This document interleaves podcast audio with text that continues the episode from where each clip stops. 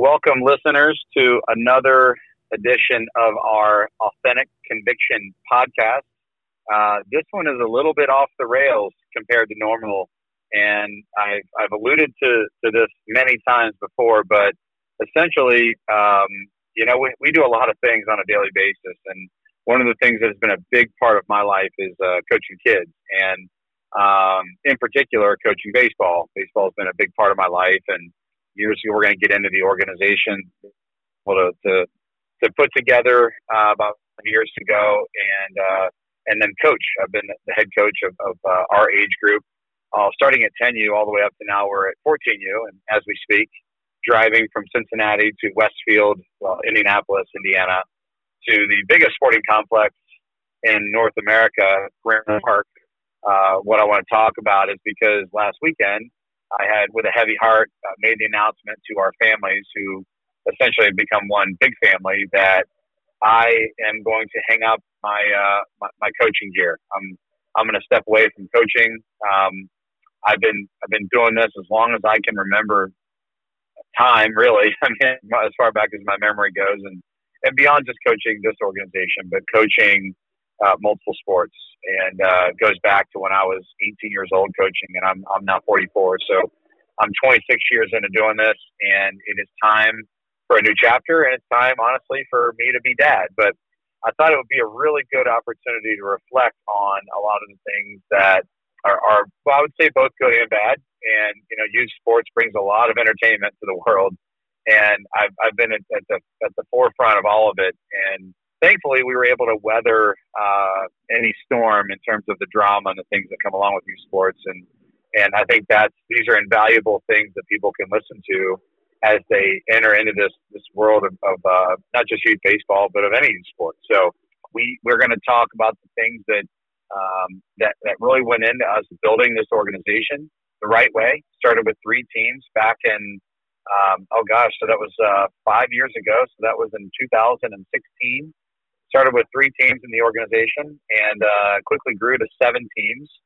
And really, we wanted to set out to prove that you can compete on a national level um, while still, you know, holding a good culture and being being uh, all class on and off the field. And I'm I'm happy to say that we've been able to accomplish that in the five years that, that we've been an organization. So, um, at any rate, we uh, yeah, it's a uh, it, it, it's a, it's a it's a crazy windy road that you get on when you're trying to give your kids opportunities to, to excel, opportunities to be to be successful in the things that they want to look at. And really, for us, it was about uh, you know a couple simple things. Number one, you know, I, I'd rather take a seven out of ten talent level baseball player with a ten out of ten class level family than, than a superstar baseball player and, and, a, and a crazy family. And and I think that that formula is one that's worked well for us. But ironically, you know, the other thing that plays in is some of these kids that you see that are absolute monster players at ages seven, eight, and nine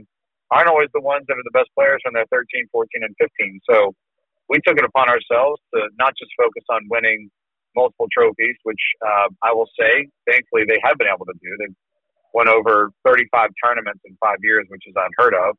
But but do it in a way where we're continuing to develop them continuing to give them opportunities in different places on the field, knowing that we have no idea what what skill set and what their body's going to look like and how they're going to perform when they're 14, 15, 16, and when they're in their big boy body.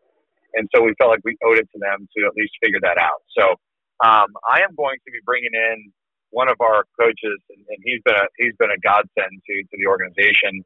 Um, but you know, one of the first things that I tell people that say, "Hey, I want to start a team," my first thing I'd say is don't.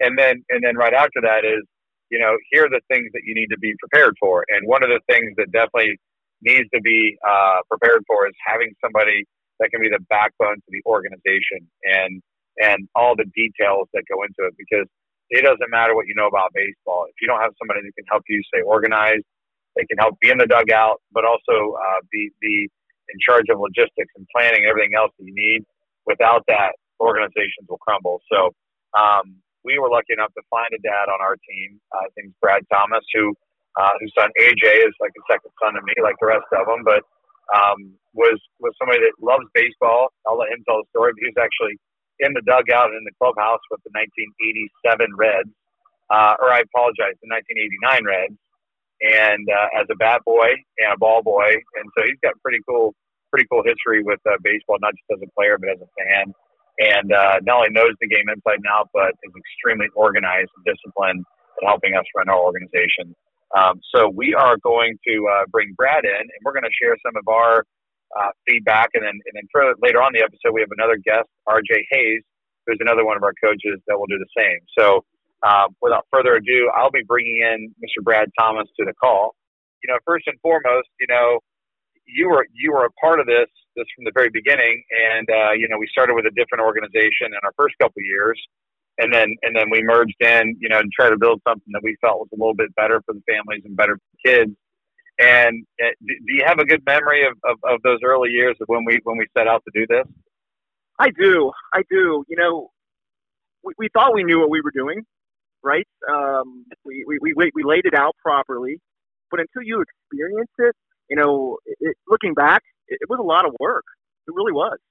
Uh, the families were our main concern, right? We love the kids, love the families, wanted to have an environment that uh, they could all fit in and flourish, you know. And then we got to figure out uniforms. You got to figure out practice fields. You got to figure out what tournaments you want to play in.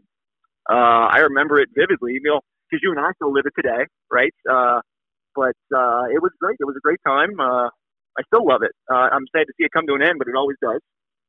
Yeah, it's great. It's been a lot of fun.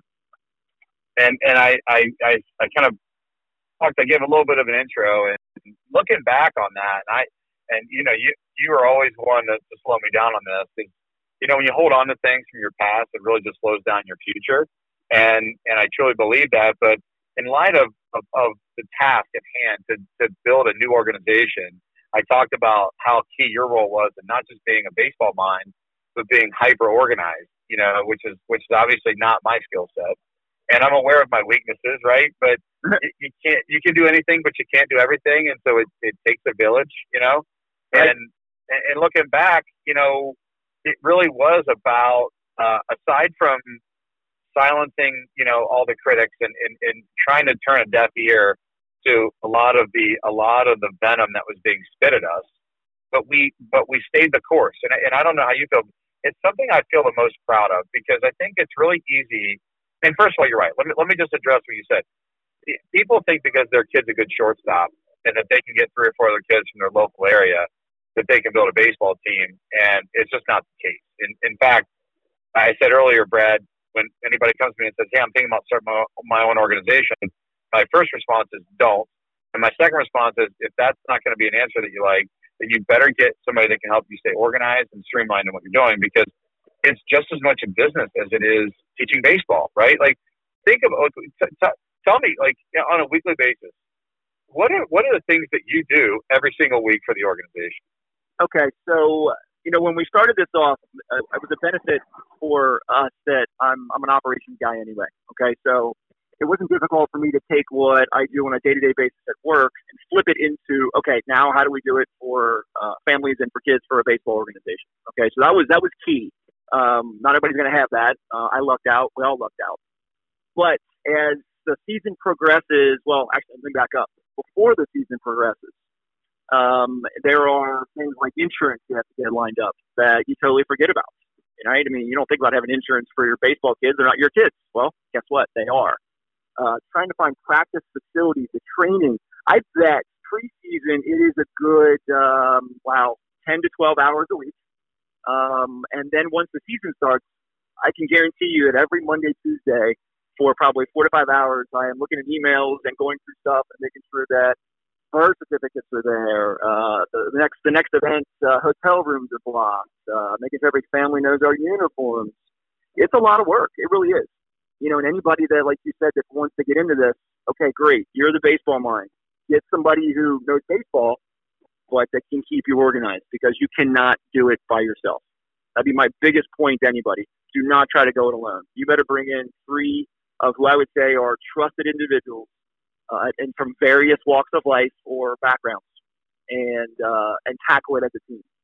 That, that'd be my biggest uh, my biggest point, my pointer to anybody. Don't do it alone because, like you said, you can't do it.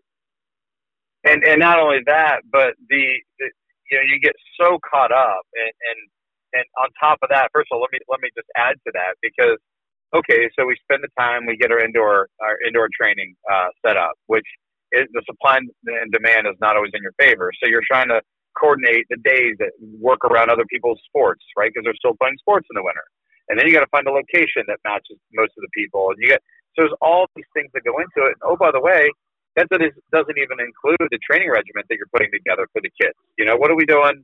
When are we getting into bullpens? How many? How much are we throwing in our bullpens? What are we focused on in January versus February and March?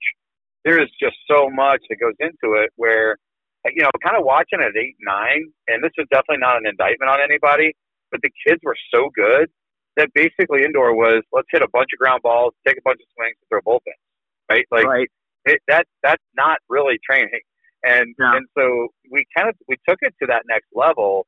But the the other thing I would say above and beyond this logistical stuff is, you know, it's so easy to get caught up in winning.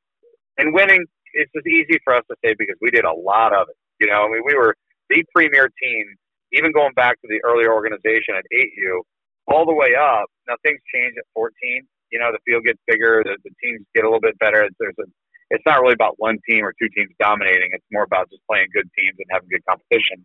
But from eight to thirteen, we pretty much ruled the roost, and we and it's so it's easy for us to say, well, don't focus on winning because we did it a lot. But let's face it, the one thing that we didn't do, Brad, is throughout that is always look for that shiny new toy. Ooh, look at this kid. He's throwing 70 miles an hour.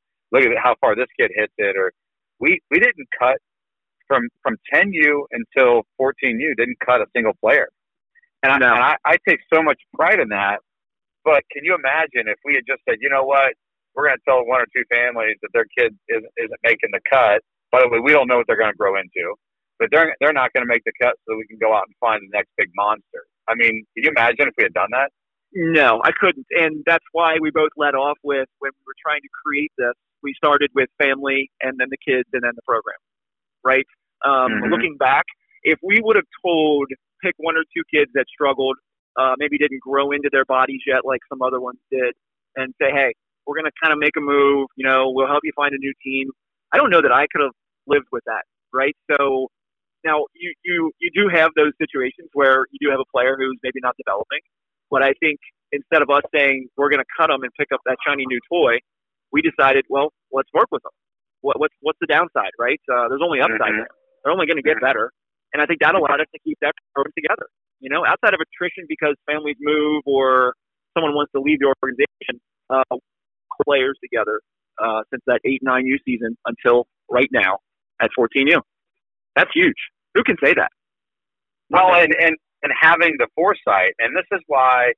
So here's my hope, Brad, is that number one, first of all, this is fun for me. Like you, you were with me last weekend I could barely get the words out because it was so difficult to look at our families and let them know that I'm finally hanging them up. You and I know that it's the perfect time. In fact, I would argue that had last year not been so odd with COVID, and you know, because we got robbed of some of those memories, right, of traveling with right. the kids.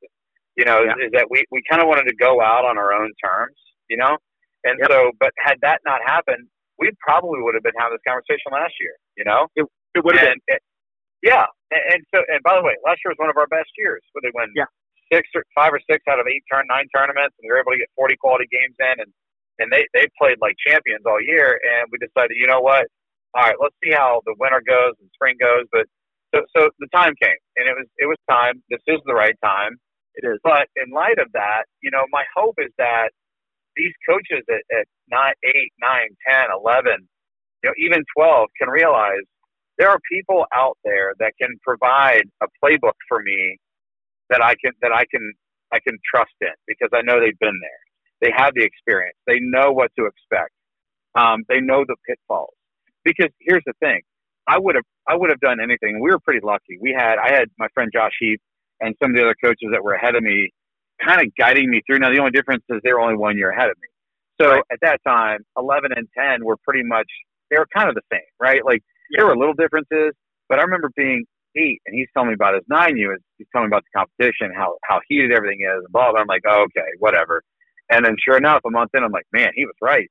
But you think about it, I have a good friend of mine who runs one of the Ohio Nationals teams in our organization, And literally, he will tell you, and, I, and I'm going to have him on, um, but he would tell you that the three or four or five key things that I've talked to him about in the last six months that he never would have thought came true absolutely came true. And and the whole focus was, uh, trust me, you're gonna in, in 20 years you're gonna be cleaning out your garage. and You're gonna get rid of all those 30 Cheerios Open trophies that you won in Indy and Louisville and West. And they're cool. It's great. Don't get me wrong. It's fun. Winning is fun. Kids love it. But at the end of the day, it's not going to be what matters. What matters is is that you you can actually hang your uh, you know or sleep well at night knowing that you've done well by these kids and you didn't daddy ball it up and you didn't you know only think about a select few of kids. You actually ran it like an organization with good people, right? And Yeah. and so you know what what are some of the things that stick out to you where you're saying, okay, here's a ten year old or a nine or ten year old dad or mom listening to this. What are some of the things that you know they're going to get sucked into that you would caution them against? uh, they're going to get sucked into if they feel they're paying, you know, uh, twelve, fifteen hundred, two thousand dollars a year for a season. They're thinking, oh, I'm going to get this top-notch coach. We're going to be playing in these top-notch, you know, events, and my son is going to be the starter, shortstop playing uh, in high school. Right? Everybody thinks it's because you put on a jersey and you pay the money and they call it a travel or select team that, oh, I'm there, I arrived, and it's not the Mhm. case it's not the case. I mean, we've watched probably one or two new organizations show up or pop up every year to two years that claim the same thing. Uh, they come out, they play teams like us who have been together. Uh, there's many of them like us, but and they just get hammered, and the Mhm. parents get upset. I'm paying all this money, right? And they turn around and guess what happens? It's uh, dad's son who's batting first and pitching, and they realize this is not good. So I, your research is important, right? Uh, if you're going to go with an organization, you see their name, you see them out and about, make some phone calls. Pick a parent off the sideline, right? Hey, how's this going for you guys? Right? Don't just assume that because you wrote the check and you got the jersey, that the next step is going to be easy. And in our in our in our final few uh, moments with you, Brad, uh, now that we've kind of talked to the parents and and uh, you know kind of given what we think is a pretty good playbook, because remember, now let me just ask you: Do you remember the book that I was so hung up on that gave me the conviction that I needed to really leap out and start the organization? Uh, I should, but I don't. I should, but I don't. What is it? The the Matheny Manifesto. Yes, yes, yes. And and and he and it, it, it was absolutely like just soul shaking for me because and I'm not being sarcastic. It was it rocked me to my core because it really at that time and I'm not going to get into it, you know, on, on on this on this platform, but that was a rocky time for us. There was there was a lot of stress. Um, you know, ironically, on the heels of winning a PBR World Series at 9U, uh, which is one of the coolest accomplishments they made. I mean, that was just tremendous, right? Like we win that tournament, which is probably the biggest event in our age group, at least this side of the country that year. Oh yeah. And and it was met with a somberness. It was it was just an odd mix of emotions and feelings. And so that that um that book was recommended to me on a whim, and I happened to read it in like a week. And his whole thing is, you know, about you know seeing the big picture. So if you think about this, and you know, I'm a fiery guy. I'm I'm a pretty emotional guy, but you know, if if you're yelling for whatever reason at a game, is that best for the kid, or is it best for you because you need to get it out? Like, and that's just one example. But when you step back and you look at it and say, okay, whatever the action is, pick the action. The way I made a lineup, the way I talked to a kid, the way I talked to a parent, the way I made a schedule out, the way I did training. Is it for the kid or is it for you? And, and that's a pretty easy accountability measure. And and the whole idea is that these kids, you know, he always said he would get back into coaching youth sports if he could coach orphans, because it's never the kids that are the problem; it's the adults and their unrealistic expectations and you know the the, the pressure they place on the kids. So I think what we've tried to do is say, look, we're gonna we're gonna play highly competitive baseball. We're gonna train you at a high level. We're gonna expect great things from you, which is all great. This isn't rainbow and, and unicorn, rainbows and unicorns. However, you can do that without placing a palpable pressure on the kid, right? I mean, don't you Right. think that that's a that's a key component? It is. It is. And, and, uh, and a great uh, segue to that, what you just said was we just lost an event last weekend.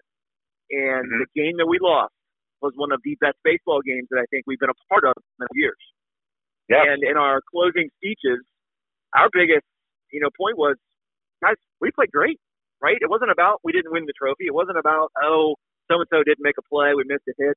It was an in general, guys, you you just you just learned from this loss, right? Mm-hmm. Don't take it to the point where we're failures. That was awesome. Good job. We could have easily gone the other way and said, ah, you didn't do this. That strikeout in the third inning was terrible. We got to get more strikes thrown, or that error couldn't have been done. We didn't do that. We didn't do that. We went the other route of you should be happy with yourselves. You just played a real baseball game against a good team. It didn't work out. It's okay. Mm-hmm. It's okay. And I think if uh, if a lot of people take that direction, and it's tough every time. I get it. There's some games where you have to point out the uh, you know the pitfalls and the things that didn't get done. That's that's the downside of coaching. Uh, but if you can have a nice even keel back and forth between those two things, uh, you know you're you're going to promote uh, you know good sportsmanship, and you're gonna you're gonna have some good players in your hands. That's a great example too. I mean, think about it. You know, we got out hit four to three. They actually had had one error. We had zero. In fact, it was the opposite. That's the best defensive display of baseball that we've had in a long time. Oh, I mean, outstanding, We, outstanding. the, the pitching, the back and forth. They had two more hits than we did when they needed them. It's just that simple. And That and it happens. You know, like right now, the college, the finals of the College World Series, uh, series. I'm sure we'll all be able to watch tonight as a group. It starts at seven o'clock tonight, and it'll be Vanderbilt or Mississippi State. And you look at a tale of two games. You know, both games have gone a little crooked on both on either side the last two games.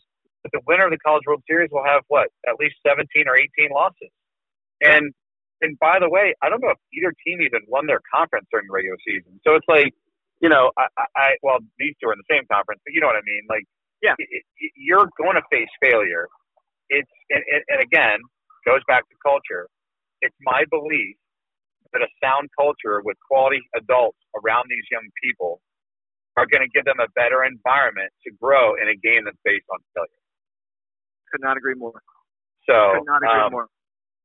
So in, in closing, I got to ask you this, Brad, uh, because I, I would absolutely be remiss if I didn't. But you know what? What is? I think I know the answer to this, but I could be wrong.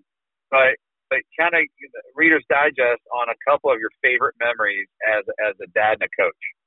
Uh, so favorite memory as a dad would actually be it was so we just finished our season and I believe it might have been 10 or 11 U and every kid gets a chance to play in um, uh, there's a organization that allows for like an all-star event. You get a card and you get to play in a game or a couple games after the season's over. You know they kind of do a big uh, little thing for the kids but and I was able to watch a walk-off home run in the semifinals and that was my son and that was the coolest thing in the world. Well, then as a coach, I got to watch it the next day because one of the same players on our team that played with us the whole summer hit a walk off to win the event. So, I mean, those are two of my, my absolute all time favorites. Right now, for a fun story, one of my favorite stories is watching uh, a young kid who would have been, I think, 10U at that point, hit his first home run. He's wearing somebody else's helmet because he couldn't find it going up the bat. And he's so elated that he hit a home run, he slams the helmet down, run, running to first base, and the whole crowd goes silent. Right? So you don't know what to do to cheer, to tell him to stop it, or to yell at him, but he just runs around the bases, and we're just sitting there laughing. Right? So yeah, I mean, those are the talk about the uh, the seriousness and the funny part of baseball. Uh, those are my those are my favorite memories right there, without a doubt. Yeah, yeah. And and as a coach, what what is the what is the event or one or two events like some of our memories that just is, is something that you you'll carry with you to your grave? It would be coming out of what I would consider be the, the largest underdog in Cooperstown as a 12 year old team, 12 U a team, and playing against a Goliath. We were not supposed to be there. We we should have been knocked out probably halfway through in the in the in the semifinals, if not quarterfinals. And uh, everybody uh, pretty much looked at us like we were crazy because we were batting our entire lineup. So we Mhm. took a bunch of a bunch of kids from the same area in Cincinnati to an event where people stacked their teams, and we took it to the limit. And we got beat by a better team because, let's face it, they were bigger, stronger, and played more baseball than we did. And that was it. Yep. That was it. I, I will I will remember that forever. That was unbelievable. And you can count on one hand, in my opinion, you can count on one hand how many teams would would have been in that position in the finals for me as a coach. Who's, by the way, I'm not Pete Rose, but I would absolutely bet on my own team. I I, I, I would I would only bet against us uh, in a couple of scenarios, and that kid that they threw, the Gulf Coast Monarchs, and and that team. I don't know if we win one out of ten. I mean, I'm just being honest. I mean, sometimes We were just talking about it. Oh, that kid, his fastball, his slider looked like a fastball. I think he mixed the changeup in there too, which was ridiculous. He was outstanding. Yeah. At six six foot one, throwing eighty mile an hour fastball and a seventy two mile an hour slider. Um, and from fifty five feet. From from 50, 50 feet. 50 feet. Yeah, right. 50, Good 50 luck. feet. And a team that was just stacked from what six or seven different states. But I'm with you. That Yeah. that Cooperstown winning the semifinal and getting to the final, I've never felt elation like that as a coach because I it wasn't that I you know I, I'd given up. I, I I had fully thought we're going to win this thing. But I mean, getting to the finals and knowing that these kids get to be a part of that red carpet introduction and and the people lined in the field at the end and the big screen on in the outfield air in the game. I knew that that memory for them versus not making the finals and having to watch another team do that, it was special, you know. We had, I, we had six umpires. There were six umpires there. What? What? Oh. trophy with team with six umpires? it was it was something, right? And then and then for the um oh our guy um his name his name escapes me. I just I'm the one that came up with it last week. But our guy who ran the turn, Oscar, Oscar. Yes. he comes up and he says, you know, there's not many Ohio teams that make the finals here. You know, you, you've gotten through California, Florida, Texas, you know, whatever. We, we're, we're we want to see you do this. We want to see Yeah. you, you know, carry this underdog role even more. Why are you batting 12? And I looked at him square in his eye right before we're about to go up and do the. Remember they did interviews with the newspaper, and I had to Yeah. do a bunch of stuff right before. I and I looked at it and said, I said, Oscar, here's a lineup card. There's my team. I want you to go pick three kids and you tell them that they're not going to bat today in this environment. And he looked at me and he said, I totally get your point, my man. yep. And, and that was it. And you know what? We went, we, we didn't win it. And I don't know if we batted five instead of 12 if it would have mattered, but we did it our way. So anyway, but, uh, Well, to go on record, man. to go on Yeah. record, the last thing I'll say, I am still on video jumping up in the air when we made the last out in the semifinals. I think I jumped the farthest I ever have in my entire life, but it's on video somewhere, so we got to find Uh, I, ha- I have it. I. You have have it. it? We And got to find it. I don't know if you remember, but I was I had to camouflage myself in the corner of the dugout because those dugouts are so close that every coach and player was picking up on pitch calling. And if you remember Ice, we threw Ice our our, our I would say at that time and you know, he was he was a hammer. He was throwing Oh. as good as anybody, right? Including other teams. Yeah, But we decided we you got to win the semifinal. We'll figure it out in the final. And I would not allow myself to get excited. I got excited in one moment in that game, and going into like moments when you're proud as a dad is my son Tommy hit a home run in that semifinal game opposite field to put us ahead one to nothing.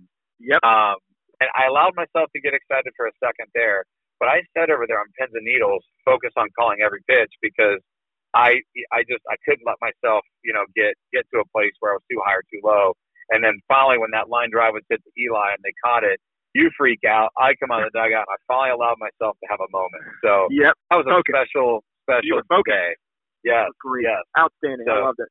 Uh, but anyway, well, hey man, this has been great. Um, I, uh, I I appreciate it for the listeners that understand how road trips work. My son, uh, sitting in the back seat, all stretched out because he's now six feet, almost six foot one, um, realizes I'm doing a podcast and just showed me a picture of a toilet on his phone, letting me know he's got to stop and go to the bathroom. so that's the life of road trips for baseball dads, right? But uh, Yep. So so thanks, Brad. I appreciate it. Um, I can't wait. Remember, this is a little uh, precursor. Heather might slap you and me tonight for saying this, but the uh, the uh, Bro, the B R O E, the the Bro Youth Baseball Manifesto podcast. This will be our our introduction to that because uh, we'll have that ready to go soon. So It's coming. Uh, It's coming. so we we transition now from um, our our uh, one of our coaches, Brad Thomas, to uh, the newest addition, I guess I'd say, to our coaching staff. Uh, a guy that actually played played uh, against growing up. Uh, he was kind of the King Kong of youth baseball back in the day, and uh, and and, now gets to coach with. And it's a it's a fitting the fitting uh, addition here because uh, when we started this organization, we actually started two teams in our age group we did an Ohio Nationals red and an Ohio Nationals white.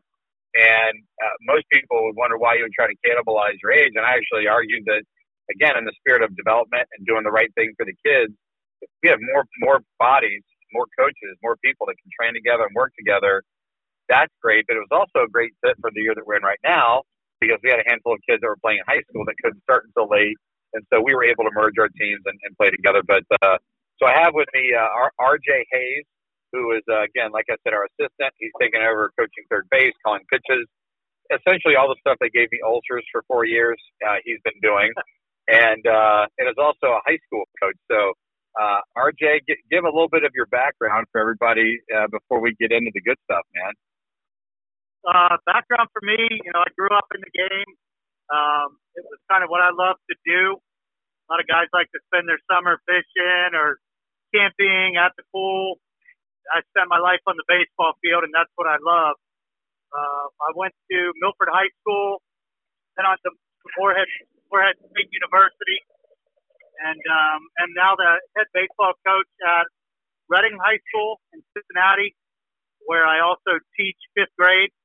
I've taught for about 20 years at this point. So in, in summertime, I spend with uh, with my good friend Joe, you know, teaching the boys and and giving them uh, same experiences that we had growing up in the game. And you know, you you you you come with a really good uh, mindset, and it's one that I I always I've picked your brain before. And by the way, this is not for uh, my wife. Always says I'm, you know, with our organization, it's like I like to think I've built what what I think is is is a uh, my idea of our organization. But the reality is is that you know my opinion isn't as important as others because they're the ones that are objective. So, you know, you spent a couple years competing against us. You and obviously you coaching and your son Tucker playing. Who Tucker's now a, a big addition on our team as well. It was, a, it was a great twofer for us to have you and Tucker. But what was the perception of the organization before you joined? Well, so I've, I've also gotten kind of a threefold approach because I've gotten to coach, you know, against you. I've gotten to, to coach in the same organization but on the other team, and then you know with you on, on the on on on our team for the past two years. Uh, perception wise, number one, it was damn these guys are really good.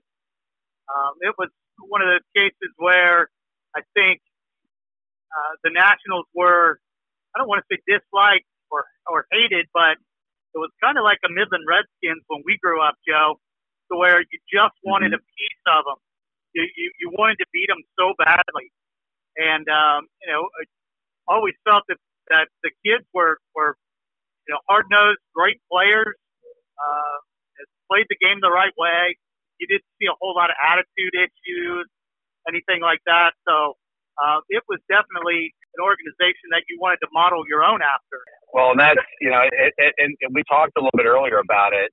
RJ, in that you know when we built it, we wanted to show that you could be competitive and and and and beat some tail on the field, but not do it to a point where you're compromising what you are as a culture. You know, and so right. um, obviously, you know, you you you played as as a kid. I, I think this is this is why I loved having you on here, is because you know I, I played for some good teams. I mean, I played on the first ever Cincinnati Flames team uh, that used to be Knuckles. I was on Knuckles, and of course they right. folded.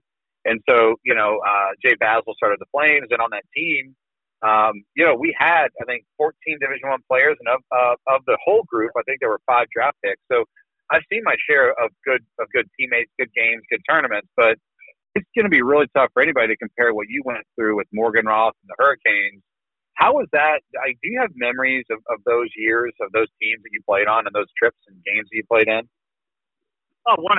I mean, you know, I, I try not to be a glory days kind of guy, but you know, there are times when when those stories just rush into your head and and the memories and you know, yeah, a lot comes comes comes to mind from the games and the tournaments you played in, but just as many come in from the time you spent off the field with those guys, the times you, you spent stuck up in the hotels and you know trying not to get in trouble and get your team kicked out you know, because you're running around at two in the morning. So just just different different different memories outside the field as well. Um, in fact, we just recently lost uh, one of our teammates. Um, he passed away in his sleep, and it it brought uh, probably 20 to 25 guys that played in that organization over an eight year period.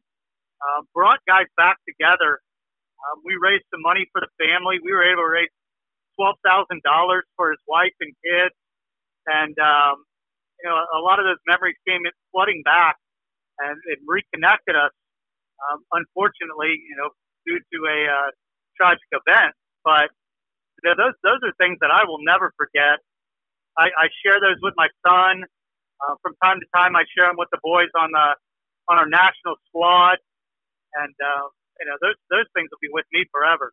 You know, it's it's crazy to think about this, but I'll go through this, and, and I know that you've probably done this in your mind, but you and I competing, and I would say, I still say this, and now you you still throw batting practice, and you're part of what I would say is probably, if not the top, one of the top five uh, 18U baseball organizations in the entire world, which is the Midland Redskins.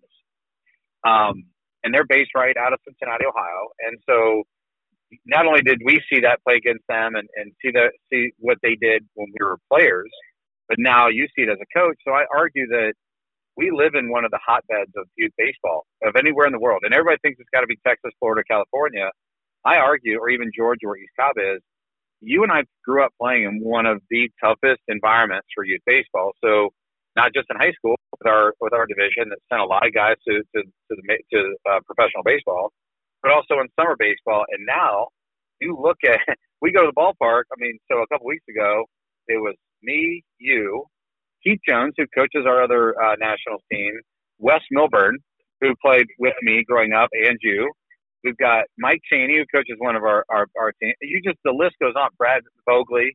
You know, you get all these guys that we grew up uh, playing with are now coaches. And it's like become this, this, this environment, this culture. And it's like, I can't help but think you and I and other coaches, Brad, all the people that we've, we've mentioned, are shaping these kids that one day they'll probably be in the same position. Have you thought about that? Right.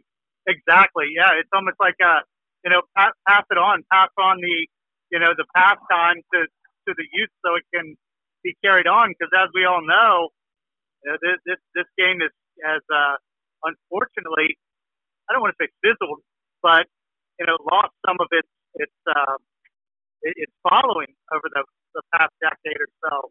Something I wanted to unpack a little bit with you on this is how different this world is now compared to when we were playing. I mean, you know, back when we when you and I were playing, it was like, all right, now you, you were on an anomaly. Morganroth and the Hurricanes were a complete anomaly, but by and large, when you hit 16, 17, 18, it, at the time it was Knuckle Storm Club or Midland, right? Right. And and and now compare that to now. Like, you know, how do you even compare that, man? You can't, and and really, you know, if you think about it in our day, there were maybe eight to ten select teams in the entire city, really within, you know, between here, Dayton, and Columbus. Um, and and now there are hundreds of what what's termed select baseball teams. So it was a it was a different different game and a, a different level of play and and and the, and, and the whole landscape. I look back at it, man, and you were a you were a phenomenal pitcher, but you also were a good hitter. I mean, you played, you even bragged. You, you were not only the top pitcher, but you happened to show some stats where you out hit me, which was completely embarrassing, by the way. Um, but but, uh, but yeah, yeah, I mean, I never even dreamed of pitching in a game ever from 8U until whenever. You know, it's now it's like every team is constructed to have basically 10 kids that can all deal. And it, because, and it's, it's mainly back then, I didn't have to, because number one, I don't think coaches were as cognizant of pitch count.